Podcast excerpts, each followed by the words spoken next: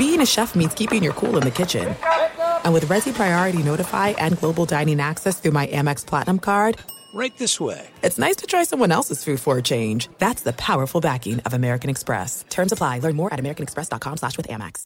A rested child is a happy child. Sleep Tight Stories is a weekly podcast that brings comfort and joy to families worldwide with calming bedtime stories. The stories are relevant to children and spark wonder without overstimulation, so they can fall asleep and stay asleep. Listen to Sleep Tight Stories on the iHeartRadio app, Apple Podcasts, or wherever you get your podcasts. For a bedtime routine you'll miss when they're grown, Sleep Tight Stories. Discover a new educational and interactive podcast, Stories for Kids by Lingo Kids. Our episodes are packed with fun activities, right, Elliot? Oh, yes! We went shape hunting around the block and we found spheres and cubes on the street. That was great fun. Join Stories for Kids, the Lingo Kids podcast, inspiring you to learn while having fun. Listen to Stories for Kids on the iHeartRadio app, Apple Podcasts, or wherever you get your podcasts. This is Sharp Money with Patrick Maher and Amal Shah on VSIN, the Sports Betting Network. Hour number three of Sharp Money live from Las Vegas in our South Point Sportsbook studio as we welcome you back. I'm Ben Wilson in for Patrick. Amal Shah is here and on the desk joining us right now. He's, he's trying to beat the heat right now. Him and I played golf a couple weeks ago, and man, it was a toasty one. Adam Burke. was hot. He's recovered.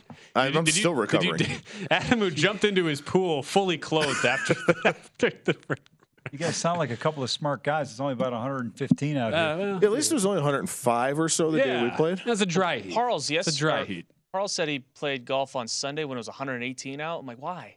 Well, because I got to defend Jeff on that. He didn't complain about it. He did not complain. I, I understand. Yeah. Yeah. I just like I don't I don't think I need to save like 30 bucks to play golf when it's 130 degrees outside. Yeah, I get it.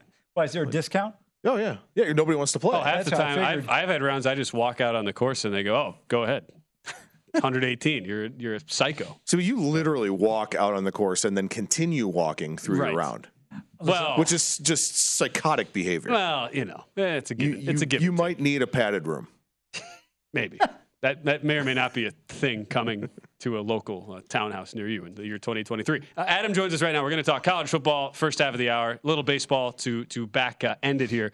But with the upcoming college football betting guide, you were a big you had a big hand. We did our our NFL football uh, NFL betting guide special a couple weeks ago.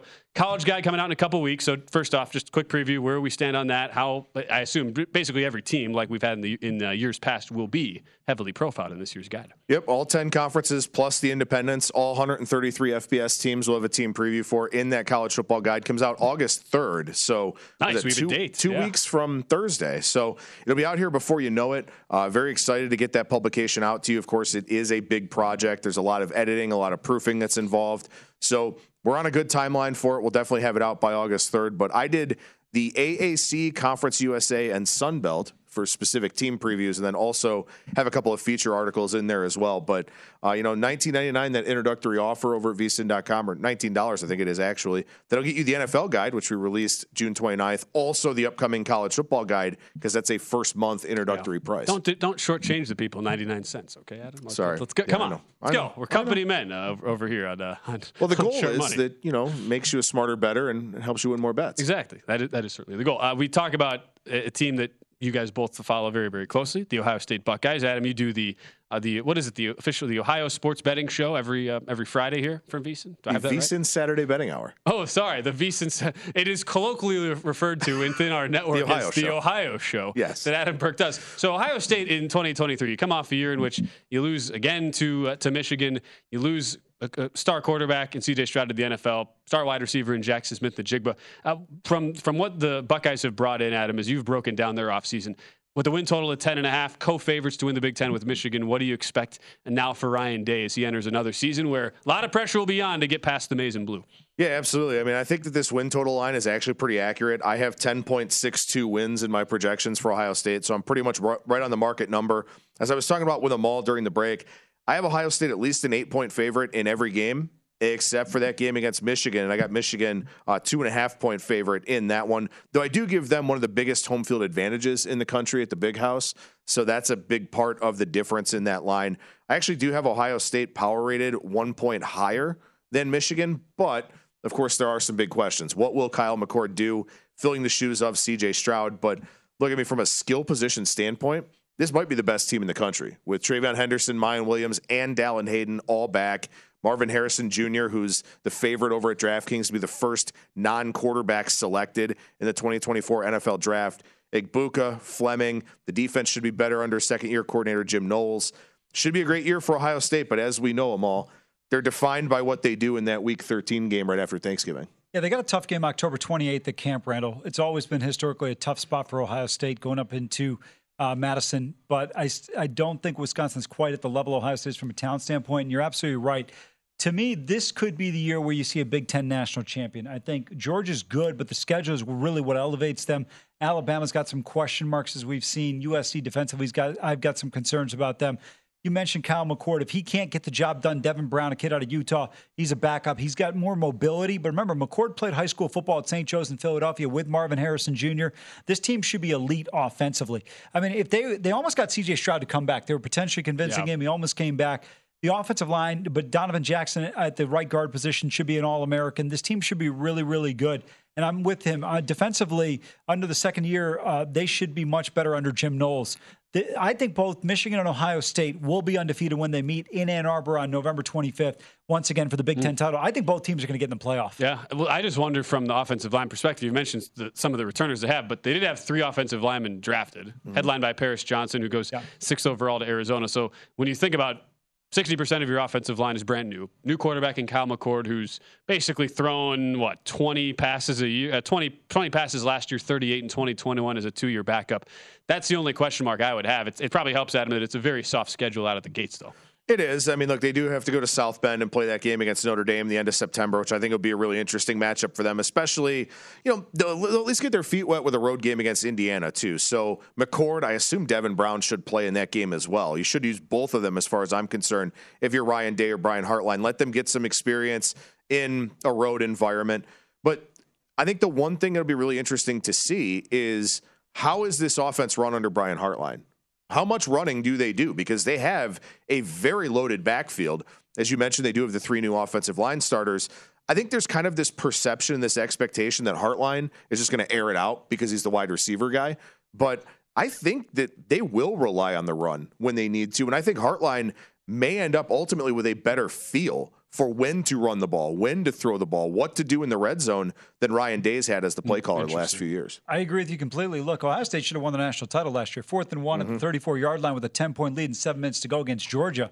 Uh, granted, they didn't have uh, Miyan Williams or TreVeyon Henderson. To me, you get one yard, you win the national title because they would have beaten TCU uh, they've got to be more aggressive in the running game. They've been a little bit too pass reliant. You've got to be Ohio State. If you look at them historically, they could line up and play smash mouth football with anybody, and they've gotten away from that under Ryan Day a little bit. They've had some opportunities even against Michigan last year. They go for it on fourth and one.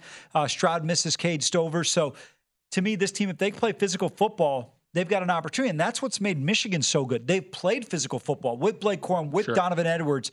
You know, but Michigan's got the same question mark. They've got a talented backfield. Ohio State, to me, is the best skill position team in college football.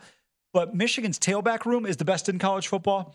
But the question is, Adam, how good is J.J. McCarthy and Ben? Can he deliver when the Wolverines need him in a tight game? The Wolverines, just like Ohio State, are probably not going to have a lot of tight games. And what works well for Ohio State is ben, uh, Adam alluded to it. They play Notre Dame in week four. If they're playing Notre Dame in week two in South Bend, it'd be a problem because Hartman's much more experienced. But now you've got three weeks to break in your quarterbacks. You've got a couple of tune ups at home. They should be just fine by the time they get to South Bend. And that's the question, right? I mean, for Ohio State, they at least get a test, at, like at some point. Yeah. Michigan, I have them a 21 point favorite in each of their first nine games, at least. So they don't really get tested until they play that game at Happy Valley. And I'm a little bit higher than Penn State on Penn State than the market seems to be. I do think maybe Drew Allar will be the guy at quarterback to kind of take them to the next level. I don't like James Franklin in big games. I think he's a terrible in-game coach. Great motivator, decent guy in terms of game prep, bad guy when it comes to, you know, kind of stopping negative trends, kind of stopping negative momentum. They've had Ohio State on the ropes a few times, let them back in the game, ultimately lost. But that'll be an interesting test for Michigan and their first test in week 11 in Happy Valley. So up until then, we won't really find out anything about the Wolverines right. because they're just going to be a massive favorite in all their games. I will say, if I had to take one of the two win totals, uh-huh. I think it would be Michigan. I mean, they're I have them projected for 11.15 wins. Think about last year. Just, it's just funny to me, Adam. We remember the first few weeks of the year, Michigan was favored by a combined 98 points in the mm first three games. It's like you'd think maybe they, you know, well, I guess if it ain't broke, don't fix it. Sure, they're just going to stick with it, and that, that's why it's I wonder a lot which, more this year, by the way. Uh, that's going to be a lot more. Yeah, East Going, Carolina, UNLV, Bowling Green, Rutgers, all at home in their first four games. George is almost embarrassed by that schedule. I mean, but no, the reality yeah, of it is, look, is. I Adam, what I said I would bet is Michigan right now is plus 380, 340 to go undefeated in, in 12 and 0, and Ohio State's plus 380. I would bet both of those because I think both these teams on November 25th are going to be 11 and 0. And whoever wins that game is going to cash that ticket for you. To me, these two teams are clearly head and shoulders above everyone else. You mentioned Penn State. I like Penn State a lot, but I think they're in 2024. But you talk about a great backfield. Kaytron Allen and Nicholas Singleton, these guys are absolute studs. They're sophomores, they're studs. Drew Allar is going to be the guy in 2024. Uh, I think he's got a chance to have a great year this year, but they're still a step behind Ohio State and Michigan. James Franklin said it best a few years ago. He goes, We're a very good football program. We are not elite. They are not elite. That's where they're lacking right now. They've got some good skill position players. They just don't have it overall on their 22. I just think about for, if you're going to power rate Ohio State, Michigan, and that that's the thing because they're co-favorites. Adam, from from your ratings that you do, and we'll get into the rest of the conferences after the next break because I am also fascinated by the Penn State win total in 2023. Who, who who comes out on top for you just heading into the year as far as your raw numbers? So heading into the year, I would have Ohio State minus one on a neutral. Okay. So I do give Michigan a three and a half point home field advantage. That's why they're a two and a half point favorite for me in that head to head meeting. Maybe that's a little bit presumptuous with the Buckeyes, assuming that Kyle McCord is going to be the guy. But again, I mean, from a skill position standpoint, that talent is off the charts. And the Knowles defensive scheme, I think, takes a year or two to really mm. get locked in. And I think Ohio State should be much better with it this year. Again, the, those undefeated numbers we were talking about Amal plus 340 for Ohio State, plus 380 for Michigan this year. Yeah, and real quick, if they have the national championship odds up, I'm going to tell you right now, I would bet the two teams from the Big Ten. I, I think they've got a great shot to me, I don't know where you're at, Ben. Uh, excuse me, Adam, on JJ McCarthy. I have a ton of question marks, but I, I got to tell you right now, Corman Edwards are as good of a combination in terms of running the football as we've seen in a number of years in college football. These guys are absolute dudes.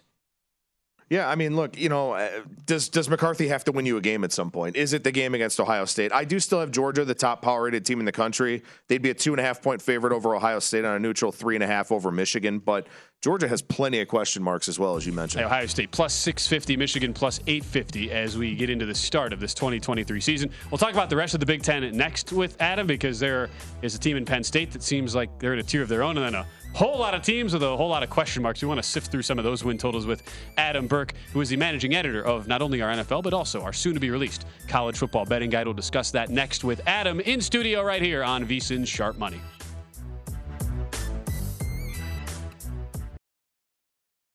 There's no distance too far for the perfect trip. Hi, checking in for. Or the perfect table. Hey, where are you? Coming! And when you get access to Resy Priority Notify with your Amex Platinum card. Hey, this looks amazing! I'm so glad you made it. And travel benefits at fine hotels and resorts booked through Amex Travel. It's worth the trip. That's the powerful backing of American Express. Terms apply. Learn more at americanexpress.com slash with Amex. When your child fights sleep, it can feel like a battle you'll never win. Imagine a bedtime routine you all look forward to, where you cuddle in and let the stress of the day melt away. Welcome to Sleep Tight Stories, a calming weekly podcast that brings bedtime stories, cuddles, and comfort to families worldwide. The stories are quirky, relatable, and spark wonder without overstimulation so listeners can fall asleep and stay asleep. Each episode is narrated by me, Cheryl McLeod, a second grade teacher, and written by my husband, Clark, an eternal second grader at heart. Tune in tonight and bond over a story before drifting off to sleep. Make bedtime the sweetest part of your day. Sleep Tight Stories. Listen to Sleep Tight Stories on the iHeartRadio app, Apple Podcasts, or wherever you get your podcasts. Parents, ready to discover a new educational and interactive podcast for kids? Join Stories for Kids by Lingo Kids, where episodes are packed with fun activities. Right, Elliot? Oh, yes! We learned how to recycle at the beach. That was great fun. Callie, what do you say? It was. And that time when we did the science experiment, and Billy made raisins dance. So cool, Billy. He did. Not to mention when a certain Elliot took up swimming classes with Lisa. That was me. Bet you can't catch me. I'm going to get you. All this fun and more in our Stories for Kids. Lingo Kids Stories for Kids is now available on Story Button, the kid-friendly device for screenless podcast listening. Listen to Stories for Kids on the iHeartRadio app, Apple Podcasts, or wherever you get your podcasts.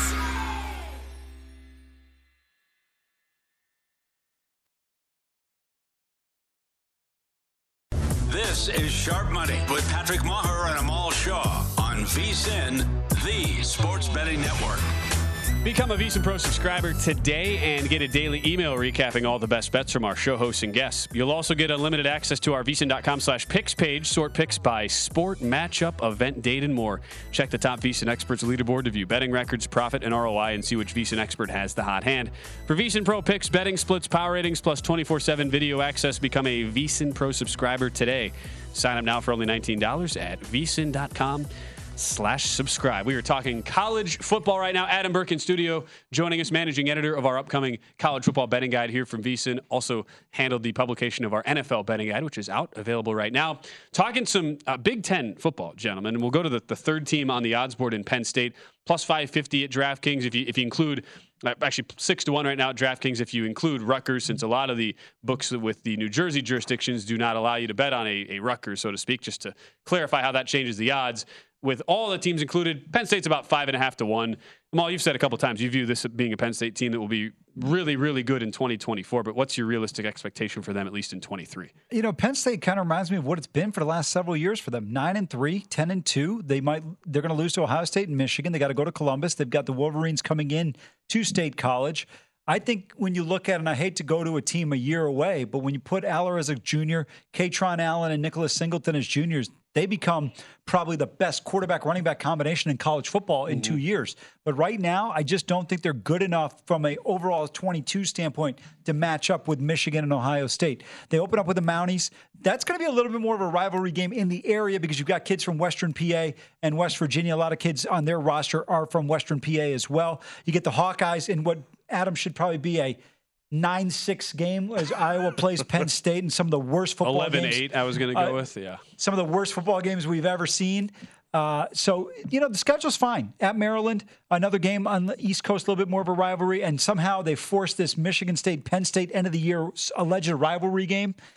This team should be 10 and 2 the schedule is very manageable. No real challenge there. I mean you get UMass Delaware uh, the Mounties. As I said this this schedule is very good for them it is a very good schedule for them. I mean, their season went till nine and a half with some overjuice, and understandably so. I mean, this team, if you ran a bunch of simulations, this team's going ten and two way more often than not. I mean, do they beat Michigan? Probably not. Do they beat Ohio State? Probably not. Do they win their ten other games? They should. I have them a double digit favorite in every single one of them. So this team should go 10 and 2 and again it'll be one of those things where their their season their ceiling is defined by if they can beat ohio state or michigan and, and frankly i don't think so but i do agree with Amal that they are kind of building towards maybe being closer to being able to go up against those two teams and pull off one of the upsets. But I don't really think this is the year. I do have them as a three and a half point dog at home against Michigan uh, in that Week okay. 11 game. To, to, Adam's point, James Franklin will have a seven point lead and it'll be third and one instead of having one of the dudes, and they got absolute dudes, yep. make no mistake about it, between uh, Singleton and Allen. He'll throw the ball, and it'll be third and seven, and you see they're they're playing. They've got seven guys in the box, and he'll try and run the ball. Remember that play that they ran with Trace McSorley against Ohio State? Nobody was happier than me that he's got Chase Young sitting there waiting for him. Runs one of the dumbest plays you've ever seen. Uh, That's what Penn State has done. Look, they don't have the same in-state talent in the state of Pennsylvania that they once had, but this program if they can find a way to get on track and defensively, they're always consistent, they're always good. Right. They could be right there in terms of what they're capable of doing in this conference. I just don't see them though getting over the top here right now against Michigan and Ohio State. Was there an in-game coaching matchup that fascinated you more than the Bryan Harsin versus James Franklin when you had that Auburn Penn State game where it was just like just comical back and forth? I mean, it was rid- like fourth down decisions all over the place. I Crazy. thought, uh, by the way, I love that game because that was an easy one for Penn State. But Yeah. Bryan Harsin is one of the worst coaching hires in the history of college football. How do you take a guy from Boise, Idaho, to go down on the plains and go compete against Nick Saban? You got a guy. You got to get guys who know how, who have to know how to funnel money through the churches to get recruits. Yeah. Bryan Harsin doesn't strike me as that kind of guy showing up with the bags in the churches in Georgia. Didn't work out that way. I'm enjoying this. This is the most animated I've seen Amal during one Oh, of my this is it. Tuesday hours. This What? is perfect. we- oh, you should is have seen every it single- yesterday, Adam, with his top 10 Well, overrated. I, I uh, wasn't given a sedative. Uh, it's, So that's- okay. that's That's fair. fair. Yeah, That's yeah. true. It is also. la- Pat, Patrick's out of town. You elevate your game. I like it. I don't know about that, but I mean, you know, sometimes if you're being suffocated, it's hard to breathe. I'll pretend I didn't hear that. Uh, what, what were you going to say? I was going to say, pretend. Amal, Amal yesterday was beautiful for the uh, his top Plus, 10 college overrated football, always, college I'm football always always programs. fired up. Top 10 overrated Yeah. coaches. Yeah. He's he's always he's always ready to go on topics like that. Uh, but as far as the rest of this conference, you, are you viewing Penn State as a clear third, or do you give Wisconsin enough of an upside, Adam, this year to potentially compete uh, for that? Wisconsin is fourth on the overall odds board, about plus 750. So Wisconsin's a really tricky team. I mean, I do have a projection for them of almost 10 wins. So that's definitely above where their season win total line is. It's eight and a half with overjuice. I do think this is worthy of an over bet. I think Illinois is a good team. I don't really like anybody else that much in the West Division. But the thing about Wisconsin that's going to be really, really intriguing, a couple of things. The first is Tanner Mordecai is what, the best quarterback they've had since Russell Wilson? It's exactly what I said. Yep. So so there's that, which helps them. thought you were But the other say, thing uh, is say uh, since Allen Everidge, but uh, I mean, we could we could keep going back if you want to. But the other thing is, this team is not exactly built for the Phil Longo offense. So I'm curious to see how quickly that takes hold because they are kind of more of a play action and hope to complete a few passes here and there, run the football a ton. That's not really what Phil Longo's done as an offensive coordinator throughout his career. So the question is, can they work with the personnel that they have and get those guys to be pretty efficient on offense? Where Mordecai should be a good quarterback, Braylon Allen is still a very, very good running back. Do they have the talent at wide receiver to kind of execute the route concepts that Longo has? Can they play with a little bit of tempo? The defense should be fine. I mean, Luke Fickell, you know, should do a great job, and Wisconsin's historically great on defense anyway. But that offense, is there a game in there, maybe early on somewhere or something like that, where they just don't really click on offense and wind up losing maybe to a team that they shouldn't?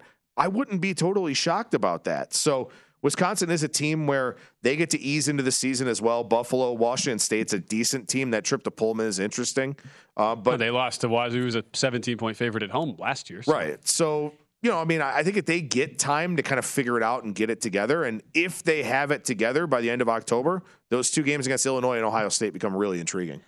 I think Wisconsin's got a shot. I don't know where Adam you come in on their season win total, but I think they've got a shot to go 11 and 1. Adam's absolutely right. Tanner Mordecai is the best quarterback they've had since Russell Wilson when they went to the Rose Bowl and lost to TCU. You've got a quarterback with mobility, good accuracy. Remember, Mordecai played at Oklahoma, transferred to SMU, and now he's at Wisconsin. You mentioned Longo's offense. He was at North Carolina for the last four years. They were elite offensively. They don't necessarily have that. But for my money, I don't know where you come out on this one, Adam. Braylon Allen is the best running back in the Big Ten. You're talking about, I mentioned Kaytron Allen and Nicholas Singleton, TreVeyon Henderson, Miyan Williams, Donovan Edwards, and Blake Corum. I mean, there's absolute studs in terms of the running back, but I think Braylon Allen's as good as anybody, and Mordecai will be more accurate than anybody they've had in a long time, minus the one game Graham Mertz played well in his entire career against Illinois. Other than that, you're going to have the best quarterback from an accuracy standpoint. I think this team could potentially be and should really be undefeated going into week number eight against Ohio State. Should be an undefeated showdown in uh, Camp Randall. I look, I'm very impressed with what Bret Bielema has done with Illinois here. I do still have Illinois a six and a half point dog in that game at home against Wisconsin, and I have the Badgers favored in 11 of their 12 games. Of course, the exception being the game against Ohio State. So my projection 9.99 wins, but 11 and one is not out of the realm of possibility at all. Yeah. as- as- sorry, go ahead. No, I was just going to say real quick the rivalry game against Minnesota is always tougher than it appears on paper because if you're not from that part of the country, Ben, you know you grew up in the state of Wisconsin. Yeah, That is an underappreciated rivalry. It is. And I miss when it was back when it was in the dome. It was always special, and uh, with the Paul Bunyan's Axe. Uh, that was like an ESPN two 11 a.m. Central Yes, special Exactly. exactly. every single year. Uh, ev- ev- growing up, essentially, uh, as as Wisconsin is uh, win total, Adam liking them to go over. Illinois sitting at six and a half. Rest of the conference, Adam. Teams that you are looking to fade here that look like, I mean, it's not limited to just Northwestern, who has all, all of their issues going on with the firing of Pat Fitzgerald, but a bunch of teams apparently in transition. When you look at the rosters, Adam, what teams are you looking at that could be very, very poor on the field this year? Yeah, I mean, I, I'm not super thrilled about what Michigan State has coming back. I think that's a team that could end up being pretty bad and may kind of disappoint themselves in some of their games against East Division teams that aren't elite. I think they could have problems, you know, with a team like Maryland, could even have problems with, you know, possibly even a team like Rutgers or Indiana, despite the fact that they don't look very good. There's actually one, I know we're running up against the clock here, but I actually want to ask Amal about this one because they're kind of a per- perplexing team to me. What do you expect from Nebraska this year? You know what? Here's the thing. You got Jeff Sims, the Georgia Tech transfer, who's got great mobility. Couldn't hit water if he fell out of a boat in terms of accuracy. That's a big concern I have for Matt Rhule's team. I like the way Matt Rhule's in terms of getting guys playing in the right direction. They've been competitive. I have some question marks. I'm not as high in Nebraska as other people are, Adam. I've got to see it. I think you need a year to kind of transition and ease in. Think about this. Bob Stoops wins this national title second year at Oklahoma. They were seven and six his first year. Saban gets things going in the right direction in Tuscaloosa in year two. They're seven and six in his first year. Generally speaking, there is a hiccup in the program in terms of getting to be an elite team until year two. I think this team could be over 500, but I don't expect Nebraska to be one where you sit there and go, hey, they can compete with Wisconsin or Illinois for the Big Ten Yeah, West. win total is six, which feels pretty spot on, Adam. Yeah, I mean, the, the reason I ask, I have four games for them that are plus or minus a field goal, basically. Yeah, so they have a bunch of toss up games. And is Matt Rhule the guy going to steward them through those close games and help them win them? Because clearly Scott Frost wasn't. Yeah, well, it isn't his third year yet, so I mean, clearly, clearly, if things go south, it's well, okay. It's not Matt Rhule's third year yet, so it's time to wait on, on the turnaround in Lincoln. When we return, we'll transition, talk a little bit of baseball with our VSiN MLB betting analyst Adam Burke right after this. This is Sharp Money with Patrick Maher and Amal Shah on VSIN, the Sports Betting Network. Download the DraftKings app today, and new customers can bet $5 and get $150 in bonuses instantly. Use promo code VSIN when you sign up. See DraftKings.com slash sportsbook for full terms and conditions. Back with Amal Shah and Adam Burke. I'm Ben Wilson. Good. To, I'm, I'm really happy. This is amazing from Adam Burke's perspective. He made it out from underneath the, the tarp at Great American Ballpark last night. He got caught under there, but he somehow made it to Las Vegas overnight, and he's here. So, job well done, Adam. I'm glad Biggest, you. biggest thunderstorm I've ever seen at a ballpark was in Cincinnati. Yeah. It was just, I've never seen rain like that or lightning like that, which they played through for like a half inning. and they were like, oh, you know Didn't what? We're going to stop. I, lo- I love it. It'd be like April. It'd be a threat of rain seven miles away. They'll call the game. We get to August.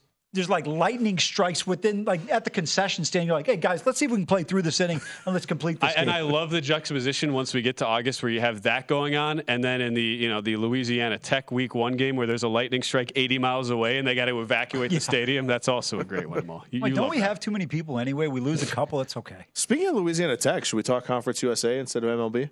I'm down. I'd rather. I would. Why? No, well, hold on a second. We'll get an email for talking about Conference USA. I wrote about it for the guide, so it's fresh in my mind. But I- but it's Ben Wilson's show. And I guess oh, I come guess on. technically I guess technically it's Wyatt's show behind the glass. Why but? No, no, no. I'm just filling in for glass. Dustin. You know, this that- is Ben Dustin's is show. Ben is Hey, the captain hey, of the ship. Big year for CUSA, adding uh, Sam Houston and uh, New Mexico State, By the Jacksonville State. and well, and New Mexico State, Yeah. and New Mexico Jacksonville. State's and Liberty. and that too. It's a brutal conference. Ben, New Mexico State's in the Conference USA now. Yeah. Yeah, Wait, what conference were they in before? Was the WAC. Independent. Well, they were independent, independent. That's after the right, WAC. yes. Yeah. okay? I'm just glad they got a football team. Hey, they won a They're just game glad last they have year. a football well, team. Hey, I, Jerry think, Kill. I think they're glad Jerry Kill is is healthy. I mean, that's the big thing. He, Well, I'm saying, remember, don't forget the basketball team couldn't play the rest of the year. Oh, that's right. Yeah, as somebody who calls uh, WAC games for the conference, that was quite uh, quite interesting. With You, no you New didn't Mexico say this situation is whack in New Mexico State when you were on the call, Uh, did you? no, I did not. Uh, I did not. I did not. Dra- that would be a very Brockmeyer thing of me to do. Outside of Ben Wilson's parents, outside of Ben Wilson's parents and his agents, I've heard Ben call more play-by-play than anybody. Because I've true actually statement. that True is true. I statement. have, yeah. Because I, I feel bad because I'll text him when he's when he's doing the game. I'm like, hey, is that, are you doing the WAC tournament? And I'm like, because I'll be watching it on ESPN Plus, and he's like, yeah. I On remember the feeling plus so side, he's damn good at it, which is which Well- helps. Well, he's very he's good. Very good 'cause to I- listen to. I told him one day I was watching a Utah Oregon game, college hoops on FS1, and I'm Yeah. like, God, that sounds like Ben. And then I see his name come up on the screen, so I sent him a text. I said, Hey, great job. But he he, do, he does do a tremendous job. I just remember feeling bad because Amal had uh, had I think it was Stephen F. Austin Yeah, in, a, yeah, yeah. in a future at the WAC tournament two years ago, and they're playing Abilene Christian. And I know how much Amal likes it when the score bug has the timeouts and the fouls. Well, we were at the ancient Orleans Arena, which it was built in like you know 1841, basically. If, if that's what you, You feel think it was like that is. recent? Uh, that- I mean, I was trying to give him benefit of the doubt there. Yeah. Oh, So Orleans Arena was our- definitely 2000. Our score bug had was very limited, so I was trying to you know make sure I said what the foul situation was. As Stephen F. Austin shot like 21 percent from the field, lost to Abilene Christian, and Amal's uh, bet went uh, went to smoke. So, my big pet peeve, Adam, is during college basketball. Now they do a better job over the last half a dozen years. They put the number of fouls by team. So that's an important stat. It is, when you're watching college basketball because if you've got a team that's got 17 fouls and the other side's got two, it's crucial in terms of how the game might play out from an in-play standpoint. For sure. It's a great live betting angle to look at. Absolutely. like how we've talked usage of, of uh, team time team timeouts and fouls on college basketball telecasts. We've talked usage of team national television profile as it relates to Heisman betting, which is a totally real thing. I hope you guys are ready, by the way, for the classic, uh, the you know just the the tradition of Penn State, West Virginia on NBC Big Ten football. I hope you guys are ready for that. First of all, the one. NBC broadcasts are terrible.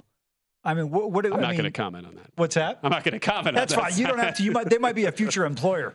Uh, but uh, I mean, listen. I can tell you right now. You you you should be on their color commentary. They've got Brady Quinn available. But no, no, no. We're going to go with Mr. Notre Dame football, Drew Brees.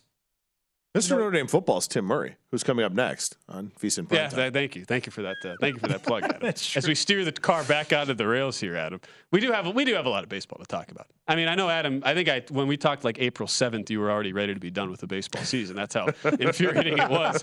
Here we are. We're three days after the All Star break, and uh, same kind of the same uh, same deal. But uh, what's interesting is tonight we have the resumption of a suspended game. So Reds Giants was two two when when the uh, storm from the heavens just broke loose, and it was not Adam Burke who succumbed underneath the tarp. Luckily, that person was okay. So they'll resume that game and then play another one, which kind of makes for an interesting betting angle, I guess, Adam. And then when you factor in uh, the the pitching as well, what we'll see on the mound tonight too, makes for uh, kind of an interesting handicap for the uh, for this Tuesday card.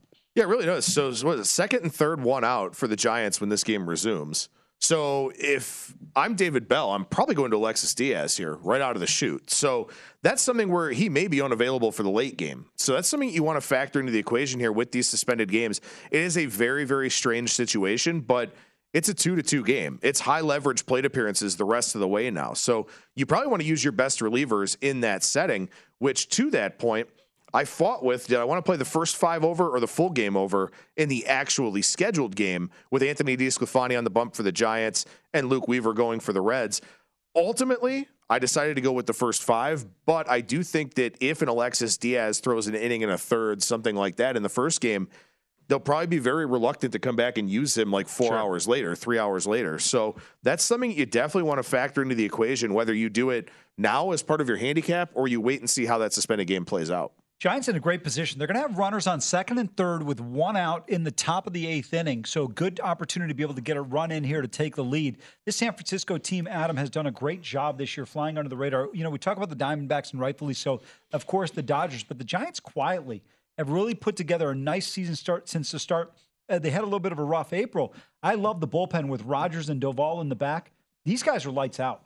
Yeah, I mean, look, this is one of the smartest teams in Major League Baseball. Farhan Zaidi has done a phenomenal job building up the coaching staff. I've talked about this before, I think, on this actual show on Sharp Money, of they have three or four hitting coaches that have individualized hitting plans for each of the hitters on the team.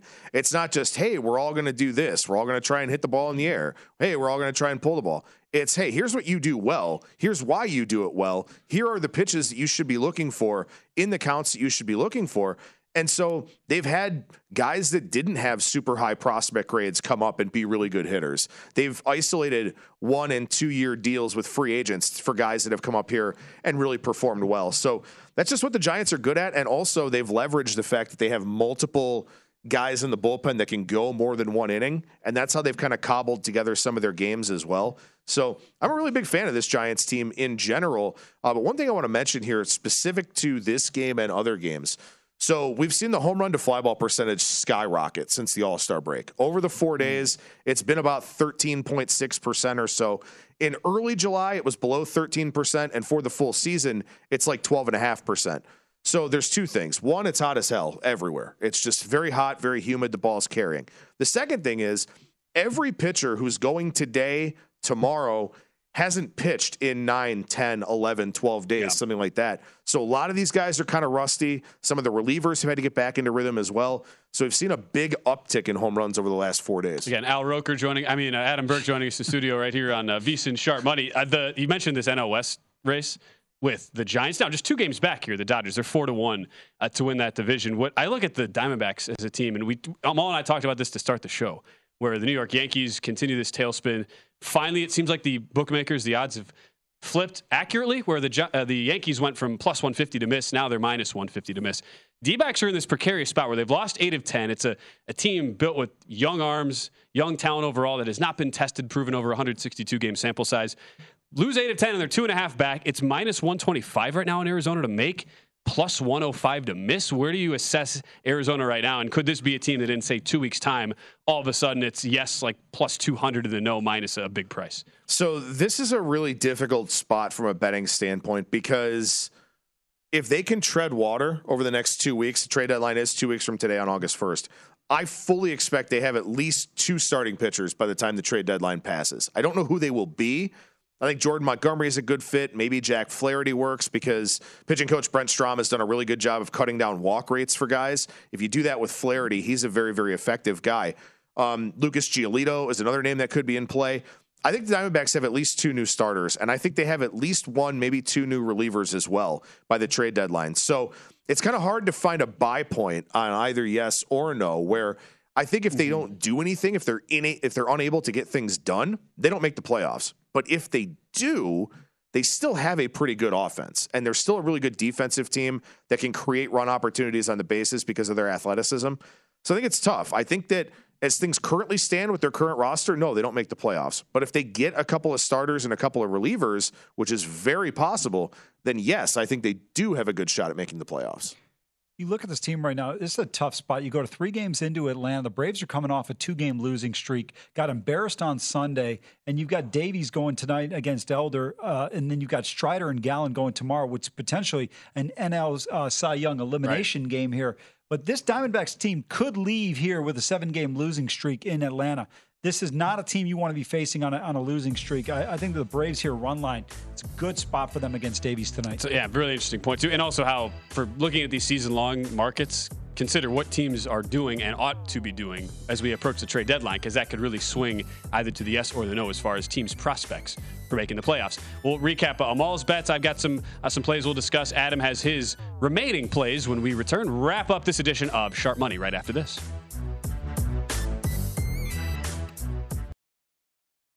There are some things that are too good to keep a secret. Like how your Amex Platinum card helps you have the perfect trip. I'd like to check into the Centurion Lounge. Or how it seems like you always get those hard to snag tables. Ooh, yum. And how you get the most out of select can't miss events. With access to the Centurion Lounge, Resy Priority Notify, and Amex card member benefits at select events, you'll have to share. That's the powerful backing of American Express. Terms apply. Learn more at americanexpress.com slash with Amex. Parents, ready to discover a new educational and interactive podcast for kids? Join Stories for Kids by Lingo Kids, where episodes are packed with fun activities. Right, Elliot? Oh, yes! We learned how to recycle at the beach. That was great fun. Callie, what do you say? It was.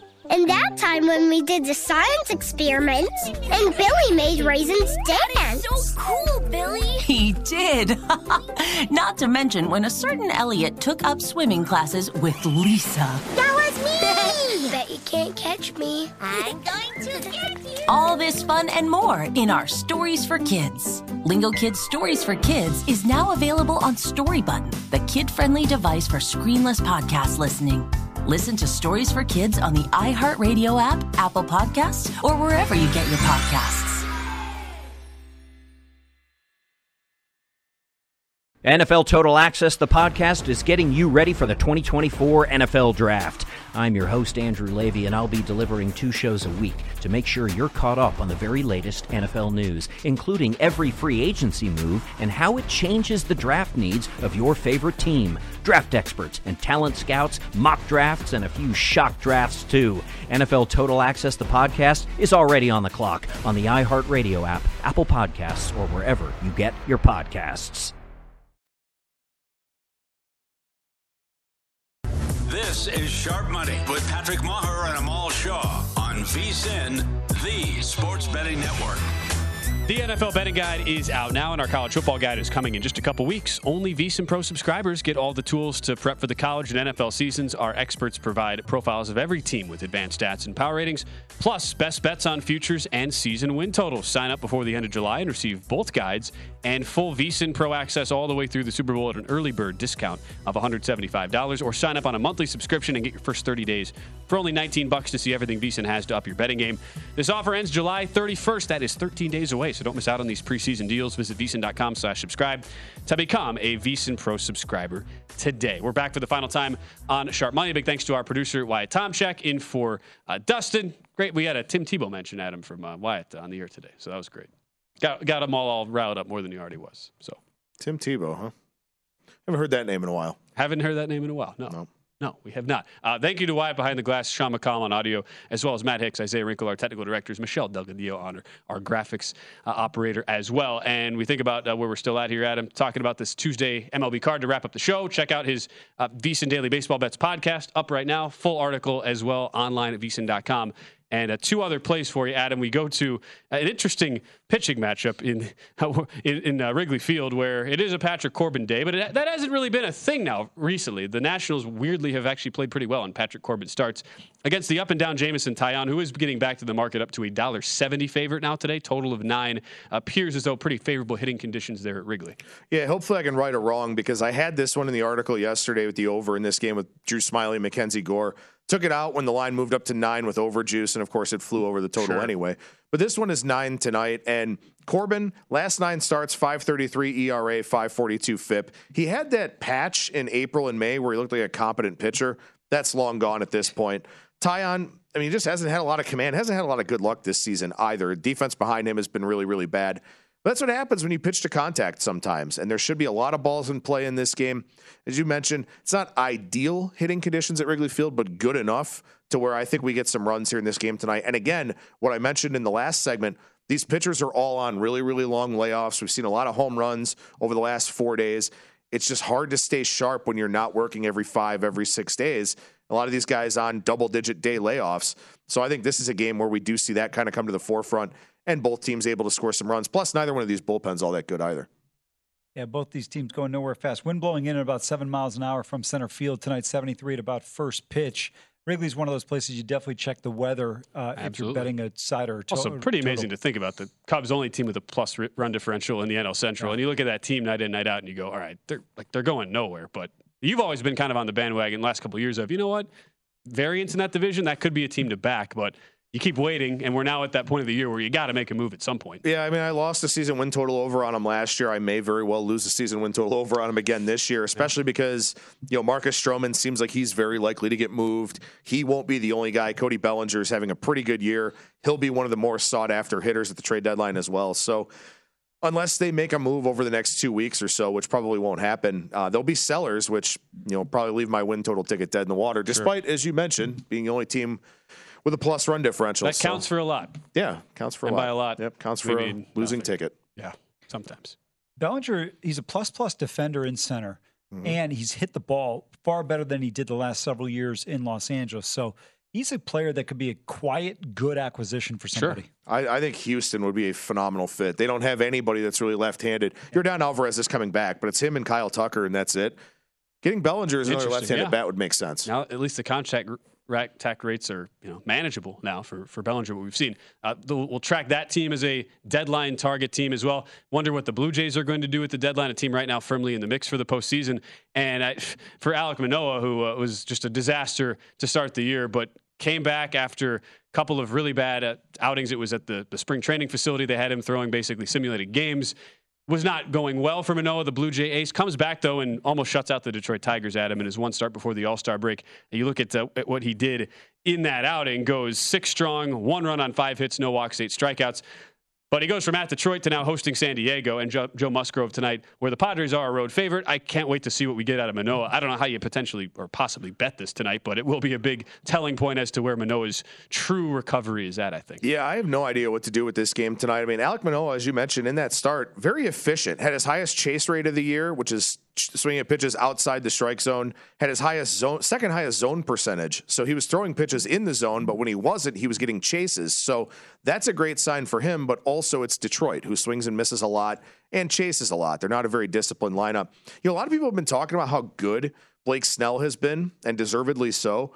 What about Joe Musgrove? Last nine starts, 179 ERA, 256 FIP, 54 to 8 strikeout to walk ratio, only two homers allowed, and he's only allowed three barreled balls in his last nine starts, a 2% barrel rate, which is beyond elite. So Joe Musgrove really locked in for the Padres. To your point, Adam, eight of last nine starts, he's given up two earned runs or less. He had one start where he gave up three earned runs against the Cleveland uh, Guardians. Other than that, he has been tremendous. That's the problem with the Padres that just debacle we talked about earlier in Philadelphia over the weekend, Ben, was crucial because right now, with the way Musgrove and Snell have been pitching between the last nine starts, as Adam referenced for uh, Joe Musgrove and uh, Blake Snell going back mm-hmm. to around May 25th, they have been the two most dominant pitchers on one team in baseball. This team, if they had gotten into the postseason, which seems very unlikely now, could have really created some problems and challenges for a team like Atlanta. San Diego is getting nothing offensively when those guys have been on, on the hill. Yeah. Maul said earlier, Adam, Padres season ended Sunday. Do you agree with that? Saturday. Saturday? Sa- Saturday Sunday. when they took out Blake Snell after five innings. I don't know about that. I mean, the way that Snell and Musgrove are throwing, this offense has actually been quite good over the last six to eight weeks or so. They're just they're very bad in one run games. I think they went into the break at five and fifteen in one run games. They had lost all eight extra inning games they had played. They've kind of run on the wrong side of variance in close games. The problem is they're running out of time because Blake Snell is an impending free agent. Josh Hader, same thing for him. You're going to get to a point where you have to decide do we think we can actually make the playoffs or do we have to trade these guys, refill our prospect system because they've blown that up with some of the deals that they've made over the last couple of years in their quest for a World Series. So they're probably going to ultimately end up being sellers, which may, you know, keep them from getting into the playoffs or just the fact that you know they have underperformed offensively for a majority of the year. I'll tell you, Adam, the reason why I think the season ended for them, they were playing the Phillies head to head in four games. They win the first game. They had Snell going in game two, had an opportunity to potentially get three out of four there. They don't do that.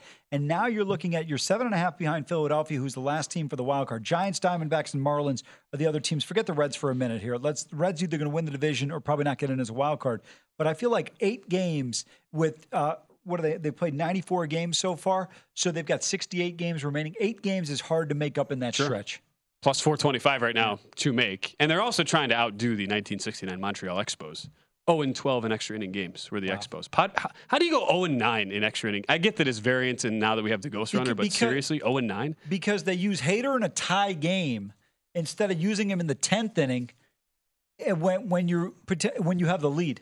I, I, didn't understand that. You're on the road in a situation why are you using him in the bottom and of the ninth? They, and then they did bring him in in the save situation Sunday, yeah. and then they blow this, and he blows the save up one run. I, for most of the year, they were hitting under 200 with men in scoring position too. I which, think, when you get to extra innings and they give you a runner on second, that's probably not a good thing. Yeah, I think they said on the broadcast Sunday on the entire season, the nine extra inning games, the Padres have not have five hits in the entire extra innings, wow. like for the whole season pretty pretty remarkable. Well, Cronenworth uh, is barely batting his weight. Uh, yeah, that's all, that's also kind of an issue as well. Uh, as far as one other play, Adam, before we run up against it here, as we wrap up the show, uh, interesting matchup tonight in the Pacific Northwest. You get Bailey Ober for the Twins, Bryan Woo of Seattle, and pretty much a, an evenly lined game here. Seattle just a slight uh, home favorite taking on the Twinkies. Yeah, outstanding pitching matchup tonight. I really like Bailey Ober. He's a guy that I don't think people realize how good he is. Maybe it's because he plays for Minnesota. Maybe he's just overshadowed by Sonny Gray and Joe Ryan and some of those other guys that are there. But this cat is six foot nine. If you haven't seen him, he's very hard to be prepared for because he comes from such a high arm slot, great extension towards home plate. And if you're a team that strikes out a lot and swings and misses a lot, like Seattle, I think that's even more of an issue. The thing that's difficult here is Bryan Woo has been pitching really well for Seattle also. Gave up six runs in his first start. He's been extremely good since. But the thing I like here tonight, the Twins were in a difficult bullpen spot yesterday because of their bullpen usage against Oakland. Tonight it's Seattle that's in a difficult bullpen spot with multiple guys that have worked back to back nights. So low scoring expectation, two good starters. I think Ober could be a little bit better than Woo, and the bullpen edge for the Twins. I thought at plus money that was worth it. So it was plus 110 at DraftKings when I put up the article. You could have found plus 115 or so at other places. So that was the other play that I had for tonight. Solid. Uh, And Amal, you're looking to lay run line here. Bryce Elder going up against the struggling Zach Davies of Arizona. About minus 105, I'm seeing on that run line price for the Braves. I like the spot for Atlanta. Coming off a day of rest to get embarrassed on Sat- uh, Sunday by uh, the Chicago White Sox. Good opportunity to bounce back. Zach Davies, a pitcher that they can hit. This team, by the way, I don't know if there's any team that's better in the first inning than the Atlanta Braves. They just jump on you. And you get the Braves at minus 115. Not the ideal number because you got a minus minus there with a run and a half, but I don't want to lay a dollar eighty-five. I just always think laying Sure. those types of numbers are just too high in And if baseball. you shop around, you can find a 105 out there. A little more uh, palatable to take. Adam, thank you as always for stopping by. Great to check Fun in with time. you. Glad you survived the tarp. he made it. For Adam Burke, for Amal Shah, for our producer Wyatt Tomchek. I'm Ben Wilson. We'll be back Amal and I tomorrow for another three hours of fun here on Sharp Money. Up next, VSiN Prime Time. Tim Murray, Sean King, right here on VSiN, the Sports Betting Network.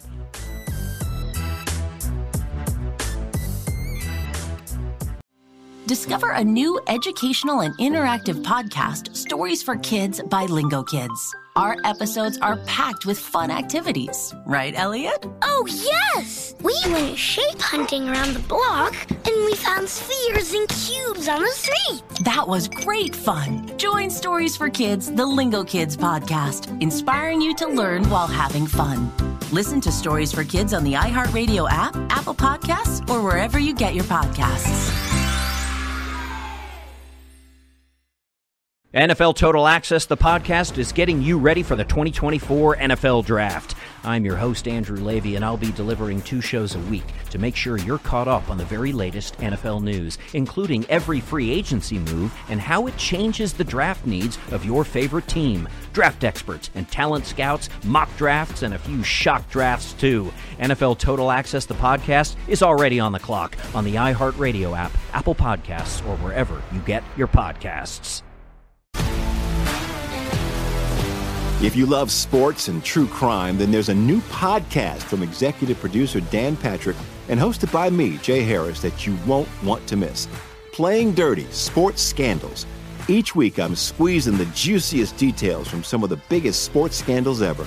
I'm talking Marcus Dixon, Olympic gymnastics, Cain Velasquez, salacious Super Bowl level scandals.